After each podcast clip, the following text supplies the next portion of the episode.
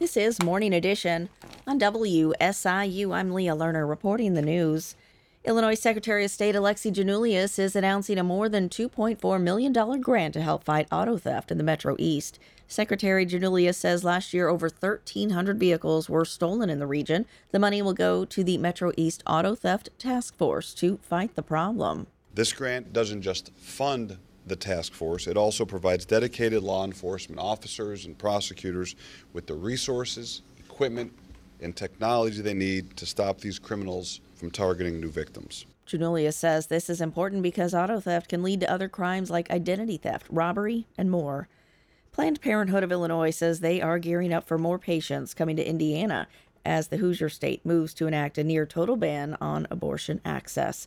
Mawa Iqbal has more. Republican lawmakers in Indiana passed the abortion ban last summer, and after a year of legal challenges, the Indiana Supreme Court is upholding the law, which only makes exceptions in cases of rape, incest, or if the person's life is at risk.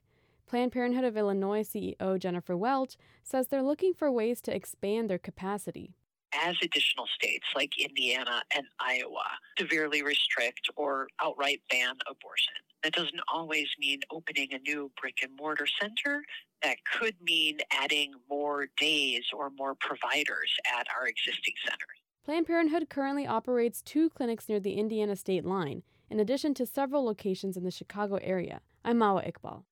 A jury in Chicago will get the case in the federal obstruction of justice and perjury trial of Tim Mapes. Capitol News Illinois reports defense attorneys for Mapes, who served as chief of staff to former House Speaker Michael Madigan for more than 25 years, rested their case yesterday after less than a day of testimony from four witnesses.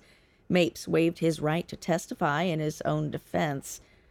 The prosecution, by comparison, took more than a week to present its case and questioned more than a dozen witnesses.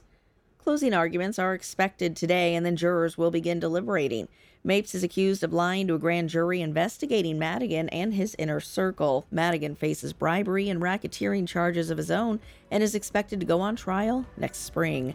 This is WSIU. Good morning.